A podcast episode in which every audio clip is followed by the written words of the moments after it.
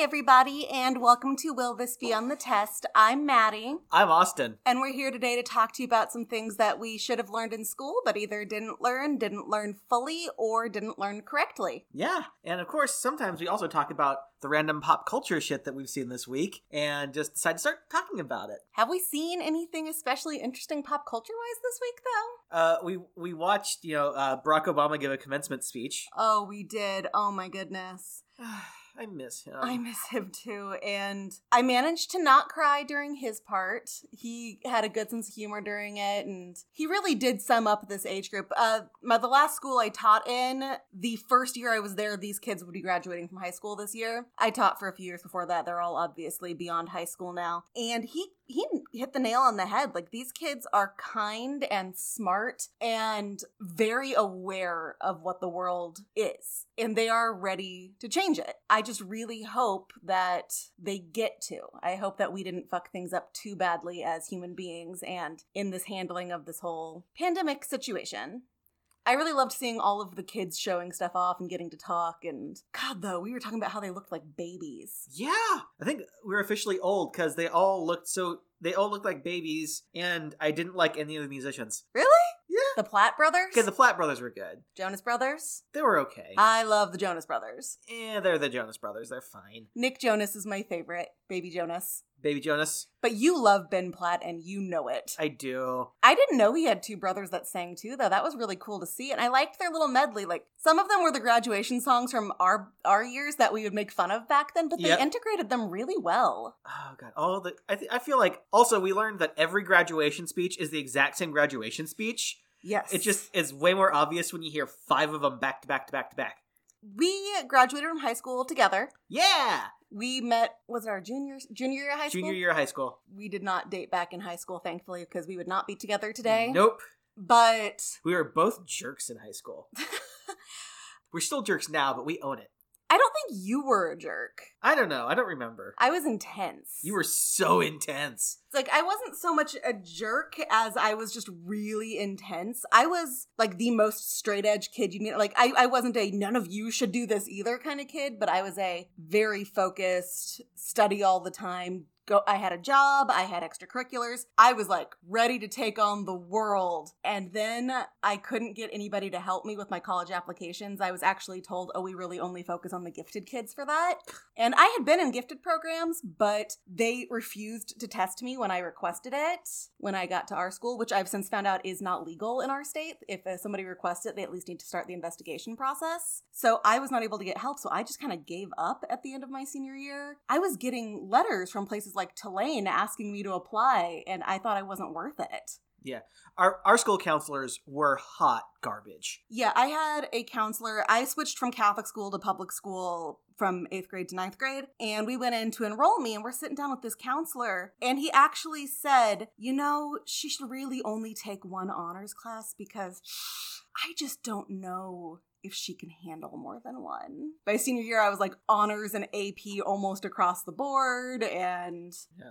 So, but our graduation was so boring. I mean, every graduate. I, I, has anyone ever been to an exciting graduation? I mean, I think the most exciting one I've been to was the one we watched last night because Yeah. they they actually cared about being engaging. Even even commencement speaker Obama Yep. wanted to be engaging. I same thing at my college graduation. I was sick for both of them too. Like I was sitting there with Kleenexes up my sleeve. I didn't even bother going to my master's one because I think they're so dull and they're not about the learners. They're about the families and the school promoting itself, patting itself on the back. So we've been on, going on for a while. So I guess my point, kids, is that graduation ceremonies are not the reason you graduate, and they Yeah. are not the thing to look forward to. No. Gra- I mean, and I know it sucks. You, some of you might have been the first person to graduate from high school in your family. This could, this was probably a very big achievement for many of you, not all of you. The ceremony means nothing in the long run. You won't remember what really what was said. You won't remember who spoke. You'll remember being bored. Yeah, I, that's all I remember is sitting there listening to a guy who was just genuinely an asshole give a speech about togetherness, even though he hated everyone and everything. I got along with them. Oh, he oh he continues to hate everyone and everything because he is like he just is. Although I do remember he said, "We are the first class um we started our we started our high school journey at the in the first year of a new millennium, and I sat there going, the new millennium technically starts in 2001, and we started in 2000. That's the only thing that sticks Yeah. out to me from that. My college graduation was in a December, and our commencement speaker was some dude who was like 3,000 years old and from the math department. So, and I was so sick. You can see it in all the photos from that day. And I graduated from December my master's program too, and I was like, mm, no, I'm good. Although I gather their normal May one was actually kind of awesome. The December one, not as big of a deal. So, yeah, but class of 2020, I know some of you are done, some of you are not. Either way, you're awesome. And I know it seems like a lot of pressure, and people keep telling you that you're going to change the world. But what I liked about Obama's speech is he said, you're going to fuck up. You're Yeah. going to make mistakes along the way. And that's okay. I've talked about that in our bystander episode. You're Yeah. going to mess up. That is absolutely something that we never were taught, and we should have been taught. It's like, you're going to make mistakes. Everyone has made mistakes. You're going to make big mistakes. You're going to make small mistakes. You just need to be able to move on past them, and we are not taught how to deal with mistakes. No, because it's all about success, success, success, ugh, success, success, success. That's hard to say. Success, success, su- yeah. Yeah.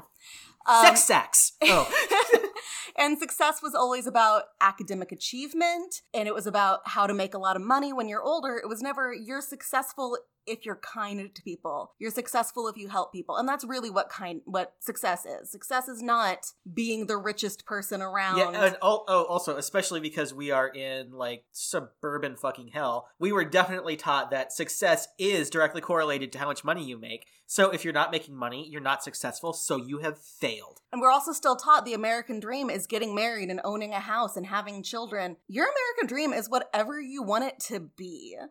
Your American dream can be living in a food truck and throwing burritos at pigeons. All I want my life is to move, live in a van. We've talked about that though. Yeah. Uh, the only other thing about this week, I guess, is Austin discovered that I have a trick that I can do. He was, I was rambling about something, and then he goes, How did you get from this topic to that topic? And I told him, and he goes, How does your brain do that? And I remembered that there was a game a friend of mine and I used to play back in like fifth and sixth grade Game in the loosest sense of the word Oh, game. it was a game. And you had to take one topic and one completely unrelated topic and find the fastest way to connect the two. And so I think now my brain just skips over steps that I probably should verbalize. Because half the time he just stares at me and he's like, I have no idea how you got to this thought. But when I explain it, it always makes sense. Yep. It's like, man, we should go for a walk. w- Go for walks more often. Slight pause. I wonder if the ducks are okay. That's only a slight exaggeration. I can't remember the last time I talked about. No, I talked about ducks the other day because I was talking about their their spiral penises. Ducks are serial rapists. Look it up. Also, another thing we didn't learn. We also didn't learn that human males used to have hooked penises like cats, like barbed penises. You couldn't escape. You can never escape Barb. So yeah, um, I highly recommend that game though. Like if you're bored and you're talking to your friend, be like, okay, connect these two things, and we co- and we try to do it with six degrees of Kevin Bacon. You have to do it in six steps or less. I think I can usually do it in three, but Yeah, she's really good. And it's like, I will just say, like, these two things, like, connect this to this, and she'll just start talking immediately. And it'll just kind of like, where's she going with this? Where's she going with this? Oh, I see where she's going with this. She's crazy. The exception is he will bring up things that I did not learn about in school. And so I have to either base it on stereotypes, which I hate doing, or base it on the limited knowledge I have of something near it. Like he asked me to connect something to Zulu, and I was like, I don't know anything about Zulu, so I'm gonna talk about Yeah. something from that general region. So it's a fun game. I guess we should just get started though. Let's get started. We're explaining this game and then not playing it. yeah, no, no, you can play it at home. I'm awful at this game. If you want to give me a topic, two topics to connect, though, we are on all the social medias at On the Test Pod and see if you can break me. I, I welcome it. so I get to go first this week. You do. So, actually, there was something else in the- news and pop culture recently that shockingly few people talked about or noticed, and that was when the United States government admitted, yeah, this was this UFO. We can't explain what this thing was. It's real, and we don't know what it is. I got excited about that a few months ago. Remember when I was like, Austin, Austin, you have to come watch these videos of the Tic Tac of the Tic Tacs flying through the air. Yeah, and listening to like the Air Force guys trying to figure out what was going on and then just getting really excited because you can hear them increasingly realizing this isn't a thing. We should Uh-huh. not be seeing this. And so I knew about this already. I'm I feel like the government tried to like release official statements this time trying to distract us from everything else, but it didn't work. Nope. We still Murder hornets didn't work. Gypsy moths didn't work. We see what you're doing. Yes. So are they just like now having like, oh no, there's noun bugs coming towards us? Actually, murder. I guess murder is a noun in some states. Murder can be a noun or a verb. Yeah. And I guess you could turn it into like an adjective if you wanted to, but it would be incorrect. Like, he seems all murdery. You can adjective any word. You can. Um, you can also make like, you know, serial killer into into an adjective. He's got them serial killer eyes. so anyway, since we're everyone's talking about aliens, I was going to talk about SETI or the Search for Extraterrestrial Intelligence, which we did not learn about in school. I actually had a speaker come to my gifted program from the uh the space place in Kansas. The Hutchinson Aerospace yes, Museum. Yeah. or maybe it was the the co- co- Cosmosphere. Cosmosphere. Okay. um, they came to Oklahoma to talk to us, and she was like, "I study aliens for a living," and she put on these little alien ears, and so I immediately was like, "This lady is not going to be any." You good." mean like the little alien antennas? yeah, Oh, she's probably just trying to like, oh, it's kids, so I'm going to talk about something they're yeah, interested in. not thinking about that. We were gifted fifth I got into an argument with her. Of course you did. Well, she said that there is no possibility of extraterrestrial life because we haven't found a planet that's identical to ours. And I asked her, uh, how can we be so sure that alien life would need the same things we need? And she's like, well, all life needs what we need. And so I said, so why do we learn about adaptation in school? And why do we keep finding Mhm. things in the deep sea that we didn't think could have survived?" Yeah, survived? there's um uh, the word for these uh organisms we found are extremophiles, in which they live in places and areas that we thought you could not live in. Like there's bacteria that live deep beneath the Earth's crust, like replicating slowly and getting all of their energy by dissolving minerals, Mhm. or like the deep sea vent life, or all this other stuff that stra- thrives in space. My teacher eventually had to ask me to sit down. Yeah, and I was not an arguer, like with teachers at all. You never had a class with me. that's true. I mean, okay, you couldn't see the incredulous look I gave her when she said she wasn't an arguer. With teachers, I was never an arguer, but she was wrong.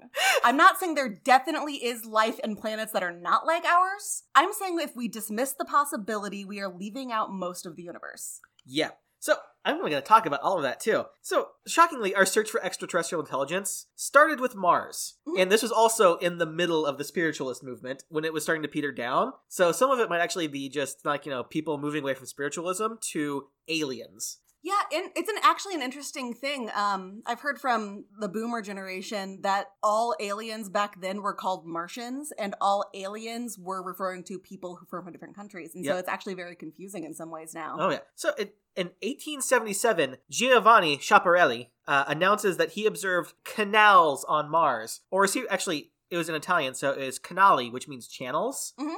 In which there were these straight lines that looked like canals or channels that had been dug on Mars. He didn't say that these were dug. He just said, "I found these phenomenon that there are these straight lines." He didn't say that they were dug by people, but Percival, Percival Lowell of the Lowell Observatory then made the leap that these were made by intelligent beings as like canals for growing crops and moving around water. So there has to be intelligent Mar- life on Mars that dug these. Kind of like how that one guy from NASA said we're in a solar minimum right now, which means that the sun doesn't have as many sunspots and it's a little cooler. And the news set took that to mean we're going to have mass famine and and it's going to have snow in July. Yep. And he was like, "That is seriously not what I said." And also, global warming has nullified all of this. So So then he built the Lowell Observatory that I just mentioned in Flagstaff, Arizona to observe Mars more intensely because he was convinced that the Martians were up there and they were doing stuff and he needed evidence of them and he was convinced of this until his death in 1916 that there were Martians there. Now, naturally, life on Mars got a ton of media attention. It was like again, everyone was convinced there's people on Mars. We need to get in contact with them and it's inspired the H.G. Wells novel War of the Worlds, in which they come and invade us and get defeated by our bacteria. I used to teach War of the Worlds, the radio version of it. It's so cool. Yeah. I can't watch. I can't watch the movie though. The is it Tom Cruise, Mel Gibson? Who is that? Tom Cruise. I can't watch it because the womp womp noise scares the fuck out of me. What? Yeah, I also have a hard time listening to it because it has the same sound in it. That sound, it's, I can feel it physically. There's something about the tone of that sound that just puts me in a panic state. Maybe you're from an alternate dimension that actually was destroyed by the Martians. Maybe. Explain a lot. And of course, you know, it also got a lot of people interested in space, in space exploration, and finding out things, including Nikola Tesla. Mhm.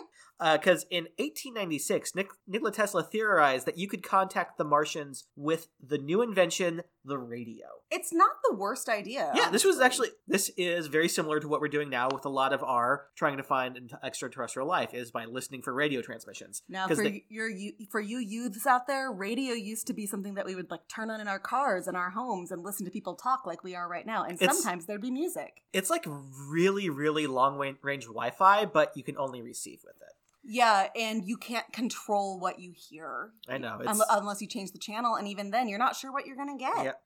We know you know what radio is. We're just teasing. So yeah, and this was his our really first concerted effort to find alien life was just listening to radio transmissions. Mhm. Because in 1899, Tesla was experimenting with radio, and he heard a repetitive signal that only appeared when Mars was in the sky. Okay. So what he now what we was probably hearing was one of three things because he didn't understand the technology at the time. It was uh, probably uh, hearing Jovian plasma torus signals, which is basically mag- electromagnetic radiation coming off of the planet Jupiter, or he was hearing uh, Marconi, the inventor of the radios, other radio experiments on the other side of the world, and just happened to coincide with when Mars was in the sky, or it was just any number of things that produced electromagnetic radiation, like lots of stuff. Are you going to talk about the blips from our own solar system or galaxy? I mean, those those exist too, but I don't think that's. no, I'm talking about the new ones. The new ones? Yeah, No. like there's the the waves. Like we get these transmissions, for lack of a better word, and they come up every once in a while, but there doesn't seem to be any like regularity to them. There's certainly never been like two in a row, and we've never had one from within our own Milky Way, and we recently had two. Ooh. come from within the Milky Way, and that they've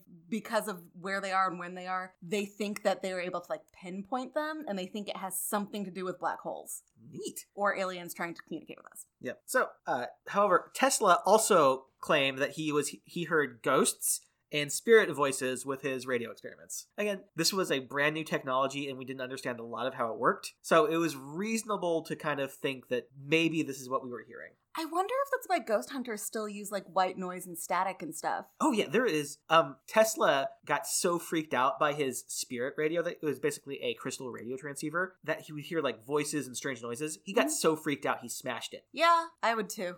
So yeah, Tesla, not new technology, they didn't understand it. So it's as modern listeners, it's easy to think that they're like being idiots, but they were following some level of rigor with it and they thought, well, this might be true, and they did experiments to try and prove it and find out more. However, just because you don't understand 5G doesn't mean it's trying to kill you. I mean, obviously 5G is trying to kill you, and they accidentally set it from uh, turn people gay to turn people to coronavirus. Yeah, there was a guy who posted that. It was pretty funny.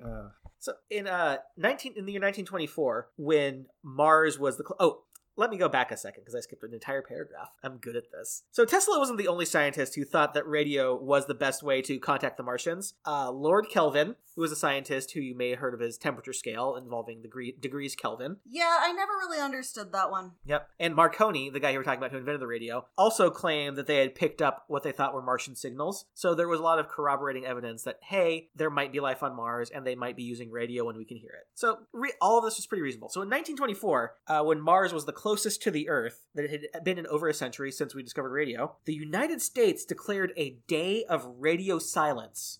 More accurately, they declared 36 hours of it, in which for five minutes at the top of every hour, all radio signaling would cease. Um, the Navy actually used an antenna on a dirigible nearly two miles off the ground to try to pick up any sig- radio signals coming from Mars while it was its closest. Okay, what's a dirigible? A blimp. A big old fucking balloon. Okay, because my brain went to two places. One was Luna Lovegood's dirigible plums, Yep, because they float. and the other one was didgeridoos. And I like the idea of it being from didgeridoos. They have a yep. They were using uh, instead of radio, they the wires got crossed. They were using a two mile long didgeridoo that had that had vibrations so low and deep it shook the time and space itself. It's the War of the World sound. Yeah, it's a two mile long didgeridoo is how they make that sound. So this this program was led by an astronomer named uh, David Peck Todd. He was also assisted by an admiral and the United States chief cryptographer who was there to translate any alien messages we received. So this wasn't just a couple of crackpots. This was like very high up people in the government trying to figure out if there is life on Mars and like work together to advance scientific knowledge. The cryptographer is like a codebreaker, right? Yep, codebreaker. Okay. I had to go through a few different uh few different routes in my head before I got there. Um, as it may be obvious to you, modern listeners, they did not find evidence of Martians. We've actually found out that these canals that they were seeing are just not really there. There's no evidence that these are actually canals. It's just geographical stuff. You know what's funny is I think in school we still learned about them and they were referred to as canals. Yeah, they're not real. Uh, when we actually sent probes to Mars, they're just they're not actually canals. They're just striations. There are evident there is evidence of that there was running water on Mars, Mhm. but not in the way not in a way that makes us think that there was an intelligent being that was digging canals to move water around. It was Mhm. just natural water moving. But water can't make its own canals. It can. That's No, what it can't. rivers are. No, it can't. That's what you rivers need are. intelligent life. Nothing can happen without humans or similar saying so. Whoa. Yeah. So it, it didn't stop there though, because people were already thinking, is there intelligent life in the universe? And maybe they are, maybe we can contact them with the radio. This continued uh, with Project Ozma, Uh-huh. which was named after the uh, Frank o- the Wizard of Oz character by Frank Baum, because Frank Baum claimed that he got the ideas for his later books by speaking to Ozma on the radio. Uh-huh. Yeah. So it's like a fun little fact. So decided, you know, if he was talking to aliens, we're just going to name it after him. It was a cute little name to name this project. Uh, it was started in 1960 by a Cornell, Cornell professor, Frank Drake. Uh, it was the first modern, long-term scientific search for extraterrestrial intelligence. They were looking for distant. They were looking for alien by trying to detect distant radio signals, and they were in Green Bank, West Virginia, with an 85 foot diameter dish listening for radio signals. Uh, they did 150 hours of observation over four years. Uh, they were observing the stars of Tau Ceti and Epsilon Eridani, which were both fairly close, uh, between 10 and 20 light years from Earth. And they are they had stars similar in size and temperature to our sun. So I thought if there is life, maybe it's like us, and these are two good candidates because they're close, but relatively close. I mean, they're still hugely far. And it's like maybe this is close enough that we can detect life here. They did not find anything, but they no recognizable no recognizable signals, and they had one false positive from an airplane that was flying in the area that they were signaling in. Uh, it was pretty cool. What they did was they just record these signals and listen, and then they have people listen back to over what they recorded and see if they found any signs of signals. So not they didn't find anything, sadly.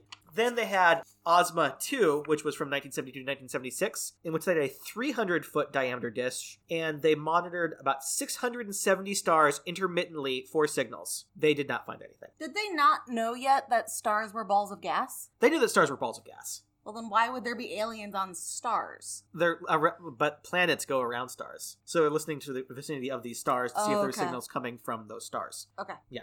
From the area of those stars. Yeah, I oh. mean it's this. These are radio signals. It's it is not like a pinpoint beam coming from the star. It's a big wide area. Okay.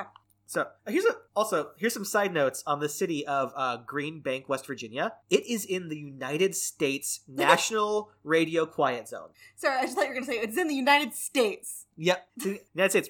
It has some mountains and a national forest that partially shield it from outside ra- radio transmissions, and also there is no radio signals allowed in this area. No broadcasts. Uh, people, there's no broadcast radio. They have CB radios for emergency signals. No cell phones. No Wi-Fi. So does no one live here? There are people that live there, and there is even there's even like zones close to the radio telescopes because they have eight radio telescopes there that are so like they are so strict about uh, no electromagnetic interference that you are not allowed to drive cars that have gasoline engines because they do send off like enough of enough of an electromagnetic uh, enough of an electromagnetic signal that it can interfere with these dishes. All right. Uh, the radio quiet zone is about thirteen thousand square miles. How can you guarantee that for 13,000 square miles nobody's going to have a cell phone? They have special cops with radio detecting equipment that if they detect a radio s- signal coming from somewhere other than like the allowed like emergency broadcasts from CB radios, they will go to you and ask you to stop for the scientific interest. They only use um, fines and enforcement as a last resort. Most of of the time they can get away with saying, "Hey, please don't do this. It's important for science." So usually it's somebody who accidentally crosses over and doesn't mm-hmm. realize that they're in that And area. good- there's no cell phone towers, so you can't really get a cell phone signal. And yeah, So like so cell phones if you don't ha- if you if they're on but are on like airplane mode, do they still have radio signals? I don't know. I didn't look into it that far. Cuz like I feel like, you know, it's a national park or national forest or whatever. People probably want to take pictures. Mhm. So that I don't, do they have to break a separate camera or can their phone just be on airplane? Actually, um, they uh they don't allow digital cameras around these facilities either. You actually have to use film cameras for everything. but, but what are those? Where It's are those? old. How do I you mean, I was. I was also talking about CB radios a second ago. I think most people probably know what those are Yeah. just from like Yeah, only a, if you watch horror movies or sci-fi movies or have seen a truck yeah, driver. only a couple hundred people live in the area around this. So it's, And it's- are most of them like working for this? most of them are working for this. Oh, also, I'm going to point this out. Green Bank also has the world's largest steerable radio telescope. It has a 328 foot diameter. It was built in the year 2000, and it can fully move to look at different parts of the sky. Can you have Wi-Fi there? Nope. So like their only means of communication with the outside world are landlines, Landlines and, CB emergency radio. CD, ra- CB radio. So basically, if you want to be a hermit but still have a job, this is the way to do it. Yeah, actually, uh, this is also really cool. There is a small community there of people who claim that they have electromagnetic hypersensitivity. Oh, actually, that's a thing. No, it's not. They claim to have. Well, okay, no, I've seen I've seen a medical show where people were claiming to have that, and like they would get headaches near power lines and Yeah. shit like that. There, um, There actually like there are people who are more sensitive to it. I don't think Yeah. it can like kill you or No. anything like people claim it can. There's people that, cla that claim that they have felt got relief from moving here, but in reality, it's partially psychosomatic and partially from like they're in a more remote area where there's a better air quality, Mhm. and they think they were just reacting to that and not the actual presence of electromagnetic stuff. See, what's interesting though is what I've heard, and granted, I can't remember where I read this, but people who feel like they're being watched, but like by ghosts, they tend to have be, have be in places that have higher electromagnetic fields. Yeah. So there's something that there's something there. There's something there, but, but, it's not going to kill you. these people um, they've actually done some testing on people who claim to have this there is no correlation between electromagnetic anything and their symptoms it is mostly psychosomatic and just from basing from other problems not this there is no evidence to back I up this is a real a condition show about a lady who moved there because of this. yeah I just like I was trying to figure out where I'd seen the show, and she had a husband who was just sitting there like you could Mhm. tell he wanted to leave her so badly, but he felt like I can't leave somebody who's this bit clearly mentally ill. You can leave. Not saying because someone is mentally ill you should leave. I'm saying if you are in a situation where you are just truly unhappy, it's okay. I'm getting to something that you're gonna love in 1977 th- something happened and they call it the wow signal Yes. Yeah, I actually was going to do an episode on this and I couldn't find enough information. oh see i just did so i just went way broader with it and talked about all all of seti Mm-hmm. In 1977, an observatory in Ohio State observed a 72 second signal from around Sagittarius that could not be explained by any known natural phenomenon. Mm-hmm. It was named that way when the astronomer Jerry R. Ehman noted it in the logs with a wow exclamation point, hence the name. Yes, and I remember I liked his handwriting. Yeah, he had good handwriting. So again, it has all the hallmark most of well not all of them, most of the hallmarks we would expect from an artificial signal emanating from a from a distant like you know civilization. Mm-hmm. Yep, 72 seconds, no natural phenomena. Uh, really, from where it was in the sky, no man made phenomena could explain it either. There are a few possible explanations that don't fully explain it. Mm-hmm. That either it was a secret military program that was causing this interference, which Everything's a secret military, secret military program, not a very satisfactory explanation. That there was a signal from Earth that was reflected off a piece of space junk, Mm-hmm. but it's that was such a highly unlikely thing to have happened and for the duration that this was Yeah, for 72 seconds. That's a really long time. yeah for it to be in exactly the right orbit to reflect perfectly is very unlikely and it had to be a fairly large piece of space junk too If you ever had something in the microwave for a minute, you know how long that is. yeah and it just the only thing that kind of makes us think it's not an actual alien signal is it didn't have any detectable modulation, which is modulation in radio signals is how we send information through them. So it was just a flat radio signal with like nothing. It'd be like static. I feel like the key word there, though, is we. Yeah. That's how we send information. Information Mhm. could be sent differently. Yep. There have been many attempts to find this signal again, and so far it has not they have not been able to repeat this result, which means it was either a temporary thing or it's not a natural phenomenon because that would still be sending out electromagnetic radiation in detectable ways. What if it was a distress signal? It might have been Because distress- our distress signals don't modulate. Yeah. It's just a tone that Mhm. gets sent out. And what if it got cut off after one because they were in real distress? What if Yeah. we could have saved Krypton? we could have saved Krypton. Well, now we're just going to end up stuck with a superpowered baby who's going to fight crime for truth, justice, in the American way. But then he disappears whenever that Clark Kent guy is around. But they look nothing alike. I mean, Clark is Kent wear Clark, Clark Kent wears glasses. Yeah, it's like what if Clark Kent was Superman? How would he be able to see? He's not wearing his glasses. He needs his glasses to see. He does. And so Superman would not be able to save people. I mean, you can't be a superhero with glasses anyway. No. Name one superhero with glasses other than Cyclops. He doesn't count. And those aren't glasses anyway. It's more of a goggle. Yeah. Not even goggles, plural. It's just one goggle, singular. No, we all know that you ha- you cannot in any way be heroic if you have glasses. Nope. And also, if you're a girl, boys won't make passes at you. No. Unless you've got your hair up in a bun and you're wearing glasses and I think, I don't know if she's attractive or not. Then you have the makeover scene in which your friend takes your hair down and takes off your glasses and suddenly you're attractive and you get to go to prom with Freddie Prinze Jr. That's how I caught Austin. Not with the prom part, but Freddie Prinze Jr. man, one day he just saw me not have my glasses on, and he And, was like, Oh my gosh, she's attractive. Then she saw me without my glasses off and she thought, oh my gosh, he's got some beady fucking eyes. oh, it's true. we both have little eyes. tiny, It's why, tiny it's little why eyes. we need glasses.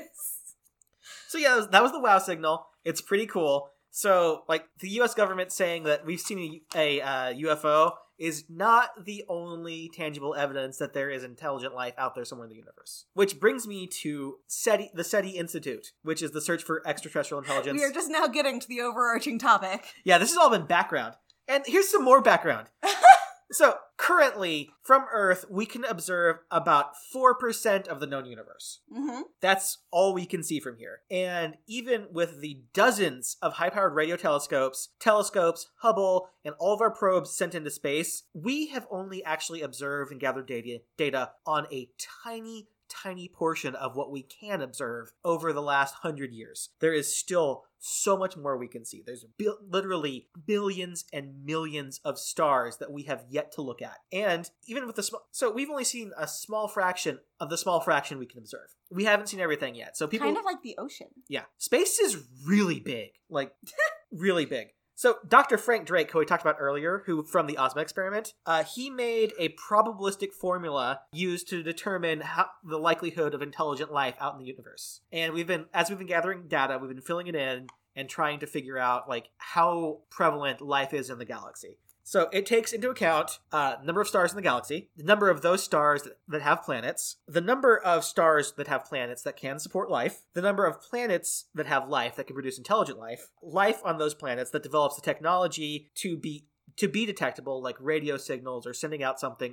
So basically, they've advanced to a point where they are detectable, and then the length of time that they released a detectable signal into space, like whether they went extinct, like they had a big nuclear war and all died, or they thought, oh shit, what if someone sees us and comes to kill us all, so they stop being detectable? hmm So, Maybe that's what that one wow signal was, was seeing if there was someone out there who could see them. yeah, Like that would make a lot of sense to me. It's like, Mhm. okay, we are detecting that there's another place that has radio out there. Oh fuck this and like shut it down, shut it down. yeah. Because that's So- what we would do. Mhm. And even with the most conservative numbers, there are still millions of planets capable of having intelligent life on them out there. How do we determine a, ca- a planet that's capable of having life versus intelligent life? Um, it's that one is a little bit weirder. It's like some like maybe it's a planet that can support life, but it's got such scarce resources that it really is ever going to support like microscopic life. It's never going to have anything that gets bigger than an amoeba. Hmm. Yeah, I don't like it. nope. Again, it's a lot of it's based on a lot of 'Cause, Like assumptions. a lot of our stuff was originally just like bacteria that suddenly turned into shit. So Yeah, and it's again, it's this is all just like probability stuff. So what is, what do we think this number is now, and just kind of giving us a range of stuff. It's not hard and fast. It's kind of a even like kind of a thought experiment almost of like there's so many stars and so many planets. There has to be other life out there. It doesn't make sense that there isn't. Yeah. So, and of course, there's even some debate whether we as humans have actually emitted signals strong enough to be detectable. I mean, that's why we sent off those uh things. Voyager probes. Yeah, there Even go. then, those haven't even, by some measures, those haven't even left our solar system yet. It's going to be millions of years before those ever get anywhere. Yeah. So it's even if they can detect our signal, radio signals still only travel at the speed of light. Right. So really, our signals are about 100 light years away from us, maximum by now, which is about less than one tenth of 1% of the way across the Milky Way galaxy. It would still be hard to detect our signals because the background, they could be weak enough that the background radi- radiation from the Big Bang is interfering with them. So they'd have require a powerful receiver pointed directly at us at exactly the right time to be able to hear anything coming from us. So, and of course, it gets harder and harder to detect the further away you are. I mean, again, though, that could be what the WoW signal was just right place, right time. Yeah, right place, right time. So it's we might even even though we know we are sending out these signals into the universe, we don't we aren't even completely sure if those are going to be strong enough to be detected. So And that's why some people think this is a waste of money. yeah, SETI actually trying to consider trying to figure out a way to send out a signal that could be detected and try and get someone to come to us, basically like a big like hi. Here we are. But they decided against it because they realized this should absolutely be a global consensus on whether or not we try to contact aliens. Mm-hmm. And there's a lot of scientists who are against it. Mm-hmm. Stephen Hawking famously believed that if we were to make contact with intelligent life, it would be an extinction event for humanity, akin to how when European settlers arrived and just wiped out indigenous populations. Oh, I don't know. I mean, if another civilization made contact with us, I don't know if we Mhm. would do that. And then there's, there's also other theories like how come we're not receiving these things and whether or not there is an alien race out there that is looking out for like nascent intelligences like humanity that's just now hitting technological level to be detectable and they destroy them before they can become a potential threat all of these thoughts that maybe detect maybe setting like you know sending out a signal for intelligent life might be bad you know, Hawking was talking about us going extinct, but I wonder if he was actually more worried about us killing all of them. I mean, if an alien race is technologically technologically advanced enough to come to us, they are thousands of years ahead of us technology wise. I don't think they'd have any problem wiping us out. We could never even make it to their home planet currently. I don't think we could be a threat to them. We could be a threat to whoever came just to say hi, though, like Yeah. assuming they're a threat. Yep. Yeah. Because, I mean, just because they are more advanced than us doesn't mean that they're a threat. Hmm But we also don't. We're basing this on human beings and how we treat each other. yeah, which is good enough evidence, in my opinion, to maybe not try and contact aliens. See, I think we already have because octopus. Octopus. Um, octopus. There's like there's enough Octopodes. octopodes. There's enough of their DNA that is different from other DNA, and like there's enough to think that they might be aliens because there's just not enough. they don't relate to other animals enough. Like Yeah. their DNA is different enough that it could be from elsewhere. Yeah, And also, have you seen them? Like like ten feet ones can fit through two inch holes. It's not okay. yeah. The SETI Institute is a private, not-for-profit, philanthrop- philanthropically funded organization. It was founded in 1984, and it currently employs 80 scientists. They do research in astronomy, astrophysics, astrobiology, climate and bioscience, planetary exploration, exoplanets, which are planets outside the solar system, trying to detect them, and radi- and basically radio signals and listening for those. If I had gone into science, because I actually wanted to be a scientist until I until I was told I was bad at math, I this is probably the area I would have gone into. Not necessarily aliens, but like astronomy area Right. stuff. So some of their current projects includes Laser SETI, which instead of detecting, um, basically it's a detector that can detect uh, bursts of laser light over a wide area of the sky, rather than what we currently have, which is looking at very narrow sections of sky with these radio telescopes. This would be wider range and hopefully easier to detect stuff with, uh, using artificial intelligence to analyze radio signals to see if there's something we're missing. So, and of course, they also have some current outreach, which includes um, a scientific education program with the Girl Scouts of America Yay! a weekly podcast, and lots of Steam enrichment. Do you know what their podcast is? Nope, You suck. I know. I'm not gonna. Please, they they they're philanthropically funded. They've got enough sponsors. They don't need me. We have zero sponsors. We have zero sponsors. We have a cat that likes us. Yeah, Draco's all up in here. He's sniffing around the microphone, so if you hear it knock over, that's Draco. Yeah. Hi, Draco. He's now oh now he's messing with the uh, little sound dampener thing we Yeah. have. What a good boy. So, yeah, I know, I know. Come here. Come sit with mom. Mom's That was a, that was some that was some talk about our search for extraterrestrial intelligence. Do you know why aliens are called little green men? Why? Well, there is one family that encountered what they believed to be aliens, and they were like hopping around their their cabin, and the guys were going out and shooting them, and they just kept like disappearing and reappearing, and they were little gray men. But at some point, they either got misunderstood or it got misprinted as little green men, and that's what stuck. Huh. So, are you ready for some? Are you ready for me to ask some questions now? Mhm. All right. Will the fact that prominent prominent thi- scientists thought that there were Martians on Mars be on the test? Yeah, Yeah. Will the fact that Tos- Tesla thought he heard Martians and ghosts on the radio be on the test? Martians, yes. Radio uh, ghosts, no. Yep. Will the fact that electromagnetic hypersensitivity isn't real be on the test? It probably should be. Although, like I said, some people are more sensitive to electromagnetic frequencies than others. Yeah. It's just not going to kill you. Yeah. All right. Will will will the fact that there is a town where Wi-Fi is against the law and enforced by the police be on the test? That's against my constitutional rights. I want to go to Arby's or Denny's, not Den- one of those Y's place. Shoney's. Does Shoney's still exist? Shoney's does still exist. Yes, it's in Missouri. oh god, that place was bad. I liked their breakfasts. I used to get the tiny little squares of ham, but now I'm a little concerned about how they got the ham into those tiny squares. Square pigs. Okay. Yeah, duh.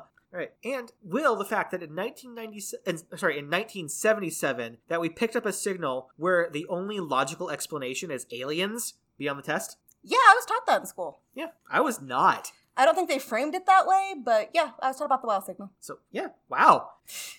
All right, I'm gonna see how long you went because I feel like you went a long time. I went a long time. Well, I mean, this is just revenge for oh you last damn, week. son. What are we at? Fifty. Oh please, that is a full 20 minutes less than you last week. Yes, but you go for like 20 minutes total usually, so. Yeah. Well, you talked about ghosts and aliens. I'm talking about something that is also frequently associated with ghosts and aliens. Ooh. So, my sources this week sources Science Direct, Futurity, Medical News Today, Wikipedia, and the National Institute of Health. Okay. So last week I covered birth control, which was something we should have learned about in school. Even if it wasn't, you know, advocating, we should have at least learned what it was. This week I'm talking about something that I think is definitely an important thing that kids should know about, and it's about their health because it is a common affliction for adolescents that no one warns them about. Now, typically when we think of common adolescent afflictions, we think of things like acne, And where is this new hair coming from? yeah, but I'm talking about sleep paralysis. I've learned nothing about sleep paralysis. Uh, I had sleep paralysis a lot as a teenager. Started when I was about 15, lasted until I was about 18, 19. And I remember vaguely the first time it happened. I woke up and I couldn't move. I couldn't speak. I could move my eyes, and that was it. And I knew I am awake. I was aware that I was awake. I knew I wasn't dreaming because I dream in third person. Yeah, What? I dream in third person. Weird. My, all my dreams are first person. I dream through third person. Once in a great while, I'll have a, a first person dream, but usually it's third person. Huh. Which is probably for the best considering how many nightmares I have, which actually comes into play here a little bit. I could I was aware that I was awake. I could see the room around me, and I could not move. No part of my body could move. And it felt like it would take hours. And I thought I was going to be stuck like that forever because no one had told me what this was. And then it just stopped. I could suddenly move. So this happened pretty frequently throughout my teenage years, and it didn't matter where I was sleeping, like on a couch or on a bed, didn't matter what position I was in. It didn't matter like if there were other people in the room. It would just happen. But it's really scary when there's other people in the room because you can't tell them that something's wrong. Like I told you, I've, I've warned you, like if I get sleep paralysis, like if you notice that something's going on to kind of shove me just a little bit because it will knock me out of it. I don't know if that works for everybody. It works for me. And it became so frequent that I almost even got used to it. That's how often I got this. And I also learned that I can control my breathing just enough that if I took really big breaths, it might force my arm or something to move and I would be knocked out of it. And yes, I did see things during this. I saw things. I didn't hear things. A lot of people do. At the same time, though, my house was haunted. And I'm I'm talking haunted like I am not the only one who saw things there. People I had not told ahead of time that my house was haunted would come in and be like, "What the fuck is that?" So my house was haunted outside of the sleep paralysis. So six of one, half dozen of the other for whether or not what I saw were hallucinations. But for most people, they're hallucinations, and we need kids to know that this is not something that can hurt you. This is not something that can kill you. It's just really fucking scary. So, sleep paralysis is waking up and being fully conscious, but being unable to move or to speak. You can generally move your eyes and control your breathing, but that's it. It isn't uncommon to hallucinate, hearing sounds that aren't there, or even feel like you're exiting your body and having an out out of body experience. Your brain will also turn perfectly ordinary stimuli that you tune out. Everybody's house just has noises. Mm-hmm. Not only will you notice them, they will sound deafening and threatening. Um, you are also likely to feel panic because you're paralyzed. And while sleep paralysis can happen while you're falling asleep or when you're waking up, if you notice that it's happening more often when you're falling asleep, you need to go to your doctor and get checked for narcolepsy because there's this thing called cataplexy where you are conscious but unable to move or you can't move very well. And it's often com- accompanied by these high emotional states. People like burst into tears for no reason, things like that. And it looks largely identical for narcolepsy and sleep paralysis in brain studies, but narcolepsy is more frequently the cause of it when you're falling asleep. Narcolepsy is treatable but not curable. Sleep paralysis is not, when it's a standalone thing, treatable. So, sleep paralysis can happen at any age, but it is especially common during adolescence and into your 20s and 30s. If you had it as a teen, you are likely to have it later on. If you didn't have it as a teen, you are not likely to have it later on. A 2011 study by Sleep Medicine Reviews reports that 7.6% of the general population, so people of all ages, have experienced sleep paralysis at least once in their lifetime, and this was an aggregate from 35 different studies. However, 7.6% of the general population, 28.3% of students experience it during the school year. And I'm talking teens and early 20s. What? Like Mhm. almost a third? hmm The only ones with higher rates were psychiatric patients and people with panic disorders. So you are if you are a teenager who has a panic disorder or really any other mental illness, you are more likely to get these. Mental illness doesn't mean something's wrong with you. It just means that you are more likely to get sleep paralysis comorbidly with this. And I saw studies that even said that people in general in America have had uh, 25 per yeah, between 25 and 50% of Americans in general have had at least one episode in their lives. But even then, it is most common among adolescents.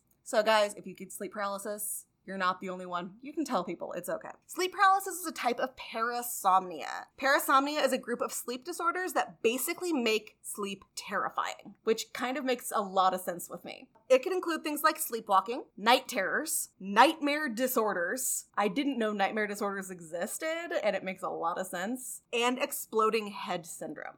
Go on about this exploding head syndrome, if you would, please. Okay, exploding head syndrome. When you're falling asleep or when you're waking up, you hear an extremely loud sound. It can be a gunshot, an explosion, a scream, a crash, something like that. And it sounds very real. And so basically, they call it exploding head syndrome because it's like there's an explosion in your head. I am very disappointed. I thought that was going to be cooler.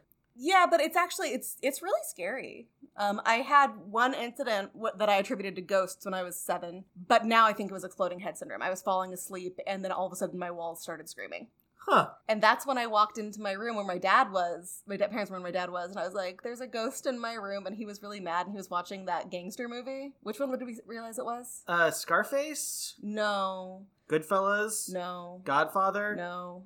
It was a gangster movie. The one with the scene that had the baseball bat in the in the meeting room, and that's when I came in. So that was a great night. um, and also exploding head syndrome, you can see a flash of light sometimes with it, so it really does seem like something exploded or there was a gunshot. I mentioned this one because this one is also more common when you're a teenager and when you're under a lot of stress. So obviously, if you think you heard a gunshot, find out if it was a gunshot, but it doesn't mean your brain is broken. so this is kind of how sleep works. When you're asleep, and when you're going to sleep, your body relaxes and your voluntary muscles don't move. This is kind of in theory to me because, as Austin can attest, I'm a kicker. Uh huh. Um, but this occurs More of a flailer than a kicker. This occurs to keep us from acting out our dreams. The fact is, though, there really isn't a definitive answer about what causes sleep paralysis, but it's generally believed that there's something wrong with your REM cycle. Your REM cycle is rapid eye movement and it consists of four stages. The first three are non REM, the fourth is REM. Non REM 1 is when you start to fall asleep, your body relaxes, you might have muscle twitches, and everything starts to slow down. And it, my, I have insomnia, and the only way I know I'm starting to fall asleep is when my muscles start twitching. That is the only indicator I have that I'm about to fall asleep. Like Huh. most people close their eyes and are tired. I'm not. My, my muscles, my body goes to sleep before my brain does. Non REM sleep, part two, is when you start to fall asleep deeper. Your body temperature drops, your eye movement stops, there is slower brain activity, but it does have bursts of activity. This is the stage you spend the most time in. Then three, non REM sleep, is when your brain is super are really relaxed. This can be very hard to wake up from. Like when you're trying to wake somebody up and they're just not waking up, they might not be being stubborn, they might be in stage three of REM. And this is the stage that actually lets you feel rested. And then stage four is REM sleep. Your eyes are rapidly moving from side to side. Your brain actually acts almost identically to how it does when you're awake, as does your breathing, heart rate, and blood pressure. Hmm. So, because of how awake your brain becomes, your body becomes almost equally awake. Luckily, your body has shut down voluntary muscle movements, which is why you do not act out your dreams. Uh, you are less likely to spend time in this stage the older you get. So, the older you get, the shorter your dreams are. And this starts about 90 minutes after you initially fall asleep. So basically, as you get older and older, your dreams die. in more ways than one. Hi, class of 2020. so, hi, uh, I'm guessing I'm going to make my graduation speech now. Hey, kids, your dreams are going to start dying. Everything is going to be worse, but it's also going to be better because you're not in high school anymore. And let's face it, high school sucked. I liked high school. What is wrong with you? I did. I liked high school. Oh. I had really good friends and I was involved in a lot of stuff. And also, they don't have forensics for adults. They do. It's called being a lawyer. That's debate. Thank Oh. you very much. Um, so you need to understand the REM cycle to understand why sleep paralysis might happen. Because it isn't something that happens every time somebody who has sleep paralysis goes to sleep. It is very hard to study. But there have been some studies. What we do know is that your REM cycle and your brain aren't communicating correctly, which seems weird because your REM cycle is in your brain, but I'll clarify that in a little bit. The question we can't answer is why. The first theory is that the REM cycles are overlapping in a way that they shouldn't. Those who have sleep paralysis often have shortened cycles. Every step of the cycle is shortened and shortened latencies, and that is the time between the cycles. Their cycles also might be fragmented, meaning there are a lot of disruptions between when they should happen, lots of waking up as well. Okay. That's a pretty simple explanation. The second one is more complicated, in which is your neurons are not firing like they should. And this one actually makes more sense to me. So you have chlorogenic neurons. And okay, guys, I tried my best. I actually had to read like 20 different scientific studies to figure out what this I'm not exaggerating. I read through at least at least 10 studies to try to figure out what these words meant. Wikipedia was not helpful. You, Um, see, you should have just what I did when they were talking about radio signal shit. It's like signals that can only be explained this way. well, you need to know what these are for to explain this though. Okay. Chlorogenic neurons, if I understood it correctly, are responsible for starting and maintaining REM sleep, and they become overactive. So they are overdoing your REM cycle. And then serotogenic neurons, which turn off during REM sleep, are underactivated. So these the serotogenic ones, they these neurons are not hearing the signals from the cells that are telling your brain to stay asleep. So what I'm hearing is is that your neurons are overachievers just like you are. No, um, Okay. Well, your chlorogenic neurons are overdoing it, and those are the ones that make you stay asleep. Okay. Your serotonic ger- neurons, which are the ones that tell you whether or not you're asleep, they aren't working right. So basically, the chlorogenic neurons are like, we're asleep, we're asleep, we're asleep. And the serotogenic neurons are like, sorry, I'm too busy listening to a podcast and I have my earbuds in. wow, these th- these neurons are describing a lot of your personality. So it is easier to be woken up by stimuli during, uh, if this happens, stimuli that your brain normally doesn't process while you're asleep. So think about how often, like, the cat, Gigi especially, jumps on you and off of you during your sleep, and I tell you about it, and you didn't Uh-huh. wake up at all. Oh yeah. because your body has blocked that out. Now, when we first got Gigi, you woke up every time. But now your body is like, okay, I can still be asleep. This is not a threat. Or sounds around the house. Normal house sounds, you sleep through them because your bot brain is going, this is a normal thing. Oh god, like the fucking trains. Oh, yeah, we don't even notice the trains when they go by unless we're recording. Yeah, we uh we're about hundred yards from the train tracks, Mm hmm. and right where they sound the stupid horn, They told us they were going to get rid of the horns. They lied. they lied. It is because the serotogenic signals are not being told we are still asleep. Your brain starts hearing the things that you would normally block out, even when you're awake, but especially while you're asleep. So you are a lot easier to be woken up by completely normal stimuli. But your chlorogenic neurons are way overdoing it and telling your body, I'm still asleep. So serotogenic neurons are going, wake up, there's a stimulus. The chlorogenic neurons are going, you're still asleep. So while both of these things happen, when these ha- happen simultaneously, your brain wakes up and your body doesn't. That's sleep paralysis. So that is the theory I think makes the most sense, rather than oh your REM cycles are just fucked up. It could even be a bit of both, really. Brains are complex. Well, I mean, these would obviously affect your REM cycle too. And we also know that genetics play a role if your family members have sleep disorders, including but not limited to sleep paralysis and other parasomnias, you are more likely to have sleep paralysis. If one identical twin has sleep paralysis, the other one is very, very, very likely to have it as well. More so than a lot of other things that are thought to be genetic. There are other external causes, though. So it, this might not just be your brain chemistry messed up, and uh, especially if you don't get this often, chances are something else is happening. So if your sleep is highly disrupted, which is a common issue with teenagers because we make you wake up too early to begin with, and then we force you to have all-nighter study sessions, or maybe you've got Fortnite, or if you're like me, you get too wrapped up in a book and you're awake all night. Oh god, that's happened to me where I've been reading a book, reading a book, and then all of a sudden my alarm goes off. It's like, oh shit. you just spit on me. I was drinking water and it got in my mustache. But that's going away. Yeah, I'm shaving to be better at wearing a mask because I'm a good fucking person, damn it. Yeah, yeah, and we both love the we both love the beard. I'm gonna miss it. So I'm gonna look if you if your sleep is highly disrupted, you have a if you pull an all nighter, basically the when next time you fall asleep, you are more likely to get sleep paralysis. If you can't sleep regularly, meaning at the same time every day, more or less, you are more likely to get sleep paralysis. If you are a shift worker, meaning you work different shifts, you are more likely to get sleep paralysis. If you sleep on your back, you are more likely to get sleep paralysis. For me, it could happen in any position, but fetal position was the least likely, and you've noticed that's how I always sleep now. Uh, you start to sleep that way, but then you uh, flail in your sleep and you eventually sleep in um, distressed starfish. You are also more likely to have it if you have other medical issues. I already mentioned narcolepsy, but it can be in conjunction with any, pretty much any other sleep disorder, including sleep apnea. If you think you might have sleep apnea, go to the doctor. Sleep apnea, unlike sleep paralysis, can kill you. And we don't want that. We would lose listeners. I know we don't want to lose listeners, and also you have human life and are therefore valuable. I'd say like 8 out of 10. Yeah, I mean, so eight of our ten, only eight of our ten listeners have value. You can decide which two don't.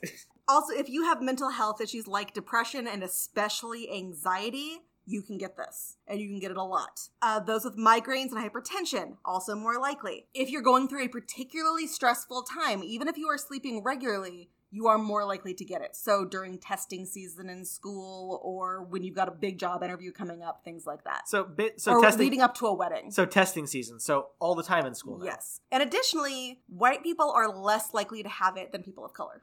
God damn it! How does the, our privilege doesn't even stop when we go to bed? Well, I want you to think though, especially in America, how much more anxiety and stress and fear. I'm not saying universally, but in like we've seen the videos. Oof. Like this week alone, there have been like 20 new videos of people of color being beaten by cops or stopped by the homeowners association. So there's just inherently more stress because of the system we have, and that's not okay. It is fairly evenly split between men and women, though. There are also cultural aspects, though. There are some cultures that are more likely to have a systemic belief system, and they do come from all over the world, but it is more frequently in cultures that are not white. So, when you experience sleep paralysis, you are likely to have hallucinations. These can be visual, auditory, sensory, or a combination, and fall into three categories. One is intruder. There is someone in the room or trying to enter the room who should not be there. You could think you hear or see doorknobs turning, hear footsteps, see a shadow, or sense a presence in the room. Basically, there's someone there who shouldn't be, or there's trying someone trying to get in who shouldn't be. Two is the incubus. This is the one that you will hear the most about if you watch paranormal reality shows. This is a pressure on your chest that makes it hard to breathe. You may feel like you're being choked, smothered, or even sexually assaulted. Some people see a creature sitting on their chests during this. oh my god! I've woken up so many times to a pressure on my chest, and I've seen a creature there. Her name is Gigi. Oh, it's one of our cats. And then vestibular motor. This is the feeling that you are f- moving through the air, falling, spinning, or having an out of body experience. You can have a combination of the three. Most people typically have one, but, and I think all of us have had the thing where you wake up feeling like you're falling. So I think that's probably in Yeah. the same vein. You just, your body did suddenly realize, oh shit, I'm actually awake. While this is happening, your brain will go into overdrive, and your midbrain, which is the like not the fear center, but that's kind of where that is, will cause you to become hyper vigilant. Your brain goes into overdrive and goes, I am stuck because you can't move and vulnerable to predators. Since you are helpless in this state as you can't move, you are more likely to panic. You are in a way still dreaming. So where in your dreams, whereas in your dreams you can usually run or protect yourself in some way, you literally cannot.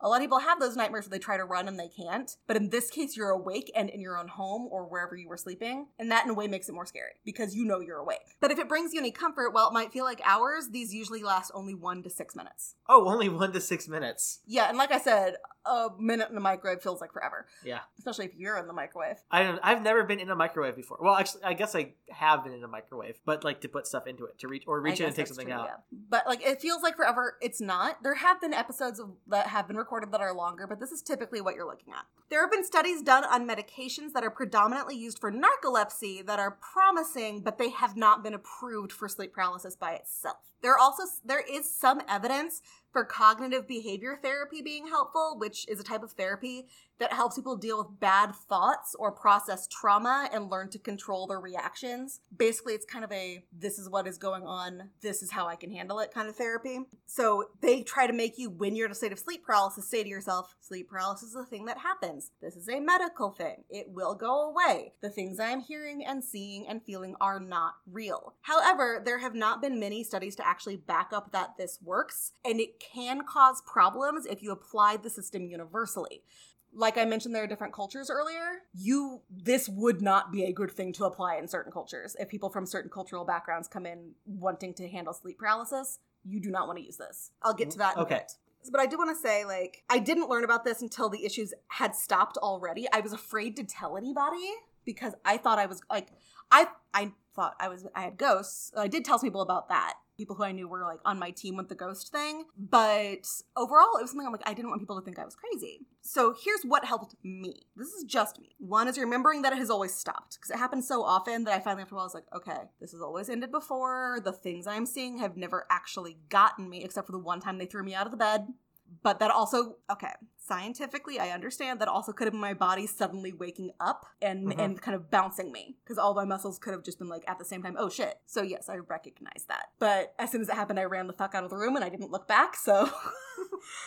So knowing the things that scared me had never actually hurt me, and that's true, they never did hurt me. Focusing on my breathing, that was something I could control. And like I said, if I breathe deeply or if I breathe quickly, I could usually get something to move. However, be careful to not hyperventilate and pass out. Or if you're like having a sleepover or if you have a partner you sleep next to, tell them ahead of time, like if you notice my breathing change, wake me up because I might be having sleep paralysis and I'm scared as fuck. And then tell somebody that this ha- that this is going on. Uh, that way, if there is any chance of it being something other than simple sleep paralysis, you can get the assistance you need. While it is important to remember that this is a known medical issue and that you should not be scared of the things around you while going through it, I'd be remiss if I didn't talk about the different cultures. This is really interesting. I thought this part was fascinating. I'll talk about some of the individuals in a second, but scientists uh, have found that culture itself can as- can affect the rate of sleep paralysis in the community. Ooh. Denmark does not have any major supernatural beliefs around sleep paralysis and view it as strictly medical. So they do not have high instances of this. It is a very low instance. Egypt, on the other hand, has a lot of supernatural beliefs around it. And a study found that they experience sleep paralysis three times more often than people in Denmark. Whoa. Yeah.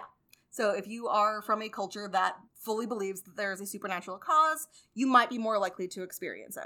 Now, I'm not one saying that your culture's beliefs are wrong because I fucking believe ghosts are part of are part of this for at least some people, but it is just something to bear in mind. And that is one of the risks of cognitive behavior therapy. Because if somebody comes in and says, I'm having a lot of sleep paralysis, they're like, okay, cool.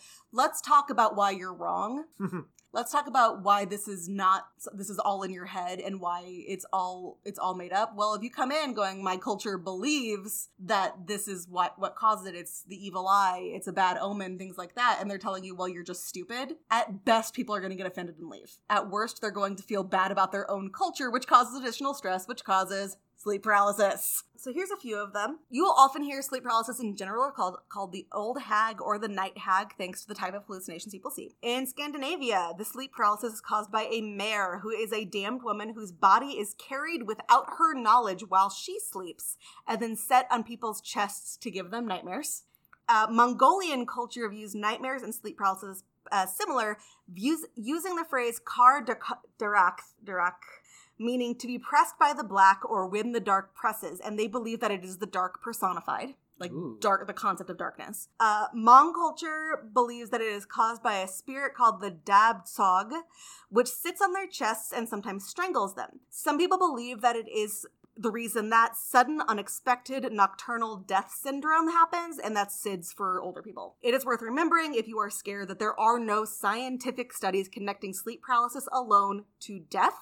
If you believe you have a comorbid sleep disorder, though, go check it out. Uh, Kashmiri mythology says that this creature is called a pakadar, which lives in every house and attacks people if the house has not been cleaned, or if the god is not being appropriately worshipped, or if they think that the person has been doing or thinking bad things about others. Okay, so when they say cleaned, are they talking like ritually cleaned or like you missed a spot dusting? I actually interpreted as you missed a spot dusting. Okay, so basically, oh, so in other words, there's like something in every house that if you don't straighten up, be nice to your neighbors, and be a good follower of religion, uh, you're gonna ha- be attacked by the Pakidari. Uh, Pakadar. Pakadar. Yeah, I'm. Pa- uh, no, Pikdar. Pakdar. Pikdar. Okay. Um, I'm currently reading a book uh, by the Welcome to Night Vale people called the the Faceless Old Woman Who Secretly Lives in Your Home, Okay. and she lives in every home. So I don't know if they got the idea for her from this. And the book's read by Mara Wilson. I know that like lots of cultures have like household spirits, Mhm. but this one sounds like it um is a bit more active and hmm like has more defined rules. Uh, in Pakistan, they believe that it is an encounter with shaitan or Satan, evil jinns, or demons, specifically called, and as you guys know, I speak English and a little bit of Spanish, Baktak ir Ifrit. And it is believed that it is black magic that was performed by someone else uh, who was like angry at you or jealous of you. And so people, especially girls and young women, wear amulets to ward off the evil eye. I should probably get one of those. Uh, in Sardinia, which is part of Italy, Where they have the uh, exploding maggot cheese. Yes. The demon is called the Amutadori. It sits on their chests, suffocates, and scratching them. Some believe that he even wears seven red caps on his head, and if the person he's attacking resists the fear and steals one of the caps, they will soon find treasure. So, what? Where's one of these mornings? Like when you wake up, I'm going to have a red cap in your hand. It's like, oh my gosh, where'd you get that red cap? And you're like, oh, we'll find treasure. Well, I've never seen that one. Oh, um, which actually is the next one. And there are dozens of these. I just picked out the ones I found the mo- like the most unique. The Americas, we have our own versions. In the States, it is often associated with alien abductions. Most people who have abduction stories are believed to experience who have experienced a, uh, a session of sleep paralysis because you do have the bright light people see and the out of body experiences and the hallucinations. So sleep sleep paralysis really can easily explain away alien abductions. It can't necessarily explain away some of the physical symptoms people come back with though, which is kind of where things get a little murky for me. Again, I'm not saying people have been abducted by aliens. I'm just not willing to rule anything out. Yeah. It's kind of my whole my whole view on life. I'm definitely say a, a majority of alien abductions are probably sleep paralysis. Oh yeah, but again, that could have been ghosts. Uh, alien ghosts. We don't know if there was aliens who died on Earth with unfinished business True. and they just abduct people as ghosts. Um, in the South, she's called a hag and is an omen of something bad that will happen. And the one that I experienced was shadow people, which usually comes in three forms a man with a hat, the old hag, or a hooded figure. Mine was none of those. It was a shadow figure. There was actually a set of three of them. Sometimes it was one of them, sometimes all three. There was definitely one who was in charge, and they weren't only there when I was asleep. So but I do believe 99% of cases of sleep paralysis are just medical. I just think my house was super haunted. Um, at the same time, though, if I had known about sleep paralysis ahead of time, maybe my high school experience would have been different. Maybe I wouldn't have never thought my house was haunted. Maybe I would have been able to realize when it was going on that this is a thing that happens to teenagers. So, like teenagers, parents, teenagers, if you're listening, don't be freaked out by this because I wish someone had told me that this is a thing that happens. I never had the opportunity to try to talk to myself about what was going on. I just thought everything I saw was real. Whether or not it was, I don't know. Uh, but for most people, this is a brain misfire. Your body is awake, your body is asleep, your brain is awake. Things aren't firing correctly. It will go away in a few minutes. It's like maybe my high school experience would have been completely different. Maybe I wouldn't have thought my house was haunted as much if I hadn't had sleep paralysis. If Yeah. somebody had just told me what it was, my house was still haunted though. Okay. Other people saw stuff. Yeah. I mean, that, ho- that house was definitely creepy. It still is a little creepy. Yeah, no, you can't tell your mom that, though. other people saw stuff and like people got thrown across the room and stuff moved and my dead furby woke up and started screeching i had to beat it to death what? Yeah. You, uh, you're dead fur. You had to beat a Furby to death? A zombie furby yes Ooh, I think you just wrote a next, an, another well, good like, horror i've been movie. dead for months and months and months And so it was just sitting in my room, and all of a sudden I've got a friend with me, and it just screams play. I look over, and it's like doo doo doo doing its thing. And then it just starts screaming and rocking back and forth rapidly. This is not a thing Furbies do. And so I ran over and I picked it up, tried to take the battery out because the battery was dead. Shouldn't have been happening, but whatever. Well, it had one of those screw bottoms, but I had a four poster bed. hmm So I went over to the footboard and I just started beating the damn thing against the footboard until it broke. I ain't afraid of no ghosts, other than the times they made me run from my house. I need to remember to be nicer to you, Yeah. or at least not start screaming and rocking back and forth. Yeah, I'd appreciate it if you didn't do that. I'm sorry. Especially because you're hairy like a Furby. I am hairy like a Furby. Play? No. No. All right, are you ready for some questions? Ready for some questions. Will the fact that sleep paralysis is relatively common for teenagers be on the test? It really should be. hmm This should be actually part of your health and sex ed courses. Yep. Stuff that you should just be ready for. Because, like, we worry about sex ed. We don't think about it in terms of being a general health ed course. We need to, like, Mhm. health, health education is not just this is your body. It's, yes, this is your body. This is what sex is. I make hand motions. Um, was, those are some very dirty hand motions. I'm glad this is only audio. Otherwise, we would be banned in most countries. But it's also, you know, here's how to take care of your skin appropriately. Here is good sleep health and things that can happen if you don't, like sleep paralysis. Here is how to have good interpersonal relationships. Like that's health is all inclusive. And because we're so Mhm. afraid of sex ed, we've gotten rid of health. Or even just like talking about this is what anxiety is. That's a big one. This is what anxiety is. This is what depression is. This is what suicidal feelings are. Because a lot of kids, you know, they feel very alone in that. And- And, also, a lot of them aren't thinking, I want to die. It's, I want this to be over. Or Uh-huh. I want a break. Or I just want things to slow down. I like a lot. It doesn't, it's not always a clear A B. And like this is also like this is how you help somebody who seems to be experiencing these like health health classes are structured to be all encompassing, but because we're so scared of sex ed, we've gotten rid of all of it. Yep. And because of that, kids are terrified when they get sleep paralysis. Will the fact that it's normal to hear and see things while in sleep paralysis be on the test? Yes. Will the fact that cultures with a heavy belief in the supernatural surrounding sleep paralysis have more cases of it be on the test? Mm, Ooh. That's a tougher one. Because I can see the reasons for yes. Mm-hmm. because it's like hey it's like because it is really supporting like a lot of it's in your head because if this you're in a place where it's talked about more and it's more accepted Mm-hmm. it's more prevalent whereas in a place where it's like not it's like oh this is just a health thing so they don't worry about it as much Yeah, but it's That's- also really hard to make sure that you're talking about it in purely scientific terms and not anti-cultural terms. yeah It's kind of like when I used to teach um, mythology, and I would teach mythology like oh, I was teaching Shakespeare, I was teaching theater history, and so I was like, guys, I'm going to refer to a lot of belief systems as mythology during this. I'm going to talk about Greek mythology, Roman mythology, and I'll probably say Christian mythology. I'm not saying that your beliefs are myths in the sense that they are lies. I'm saying that like myth literally means story to explain, basically. So like it's not an anti-cultural thing. It's this is just fact. Um and honestly it doesn't mean that there wasn't an old hag sitting on you. It doesn't. Um it just means that you are more likely to have it if your culture has told you that you're going to have it which kind of sounds like it goes against what i was just saying about health ed. Hmm but health ed doesn't tell shouldn't tell you you are definitely going to get it. Like they don't tell you you're definitely going to get syphilis. Um um they did at our school because Oh, if you true. have sex you're gonna get syphilis eggs syphilis and eggs syphilis aids by the way uh, don't go to denny's they're serving this new thing called syphilis and eggs it's disgusting But it's like we don't tell kids that you're definitely going to have things happen to you. It's just this is how to recognize things. That's how it should be taught. And then will REM cycles be on the test? i mean they already are because i remember learning about those in school I didn't. oh So that is sleep paralysis. wow Yeah. Um. And gosh, I don't recommend getting it, guys. It is so scary. But like, especially like if you're a parent of a teenager, because I'm assuming not too many teenagers listen to us. Tell them about this, please. Like, tell them like if you're ever having an issue with sleeping, such as not being able to sleep or falling asleep suddenly or waking up unable to move, let me know so we can get it figured out mm-hmm. Because it doesn't mean they're crazy. It doesn't mean there are ghosts. It doesn't mean anything like that. It just this is a normal thing that happens to teenagers and it usually likely means that they are suffering from extreme stress or anxiety. And that is something that should be addressed because stress can lead to anxiety and consistent anxiety can lead to an anxiety disorder.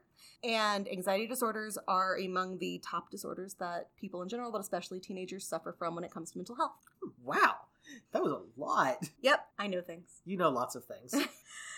So that was sleep paralysis, and you talked. Uh, do you have any? Uh, what is something you learned Well, I learned that about a third of people experience sleep paralysis. at some point in their lifetime? at That's least once. crazy. Well, no, it's a oh no, uh, a third of students Third of while in school. Anywhere between eight percent and fifty percent of people affect, experience it at some point in their lifetime. Wow. So you're so a third of students. Great. So it'll just be a matter of time before I am like, you know, wake up in the night with a pressure on my chest and it's not a cat. Yeah, and it's terrifying. Great. Like that's all the thing. It's okay to be scared. Yeah. Like it's it's generally okay. Like we tell people, don't live in fear of this virus. You're allowed to be scared. It's Yeah. okay. So what did you learn? Oh, here's the, here's the train. Listen. Yep. I can hear the train when I listen back on our episodes pretty often. It's Yeah. awful. Um, what is something I learned? I learned that there's a thirteen thousand square mile space where there can't be like electronics. Yeah.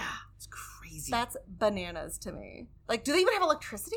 They've got electricity. They've got like, I get, they still have TV. It's just cable TV, Mm-hmm. and it's like there's no cell phones, but they have landlines, and yeah. Very cool. Huh. I only talked for about forty minutes. Wow. I talked for I probably talked for less than forty minutes because ten minutes for the intro. We had a long intro this time. We did, we did. Um, all right. So we are all over the social medias. You can find us at On the Test Pod on Instagram and on Twitter. And you can find us on Facebook at uh, facebook.com slash on the test pod. And our website is onthetestpod.com. We did have um we had transcripts. Here's the dealio. The robot transcriber we were using has changed what they do and we can't use them anymore. Yep. and we do not have the time to transcribe episodes, nor do we have the money because we currently do not have any ads. Maybe someday. Maybe someday. So, us not having transcriptions for hopefully the time being, hopefully not forever, is not any kind of, you know, thumbing our nose at people who prefer to hear podcasts or prefer to ingest podcasts that way, or people who might have some kind of hearing disability. It is simply because we can't afford to pay somebody, and the system we were using realized, honest to God, it's because they realized podcasters were using it. There's a thing on there about it. Huh. Yeah. Wow. So we we great. We ruined something for people. Um, there's still a free version you can use, but it's got extremely lip. Like you can do three uploads per month, and it's they have to be 40 minutes or less. Okay. So it's like we're not disparaging the company in any way. You do what you got to do. I get it, but that's just I just wanted to explain why we don't have transcripts for the time being. But the best way to reach us is Twitter or Facebook. So come reach out to us if you want me to try to do six degrees of separation between two random things, or if you have an idea for a topic, or if you want to just drop us a line and explain chlorogenic and serotogenic neurons to me because I got it wrong or something. Or if you have a cute cat, because we will look at. We today discussed that, like you know, we have cats, but every time we see a cute cat on the internet, we stop what we're doing and show it to the other one. So yes, send us your cute cats. Yes, yes, please do. And also rate, review, subscribe, download. All of these things really, really help. Um, our podcast network that we're on, um, it records downloads, not listens. So download us, get on some Wi-Fi, download us, please. It helps our numbers look good. And I, If you like, us, write us an iTunes review or review on whatever site you use. I wish other ones did. I think that should really. I have mixed feelings on it, really Yeah. Because there are the people who just like, oh, this is a podcast about a religion I don't like. I'm going to give it a one star review and say they're all going to hell or whatever. That's not cool. But you think, boy, they ramble on about stupid shit for hours, which is really why you should be listening to us to begin with. Yeah. If you don't like that, why are you even listening to podcasts? Yeah, seriously. I don't think I've ever given a podcast less than a five star review. No. Like, I listen to it. If I don't like it, I just stop listening. Yeah. If I like it, I go on and write a review. Yeah. That just seems like, because people put a lot of work into these. If I really like it, I'll go into their merch store and buy a t-shirt. We don't have t-shirts yet. No, no. One of these days, maybe. Once we're super rich You and know, what's what what is our catchphrase that we put on a t-shirt? But, um. But um actually I can think of one. And on that note, Class dismissed.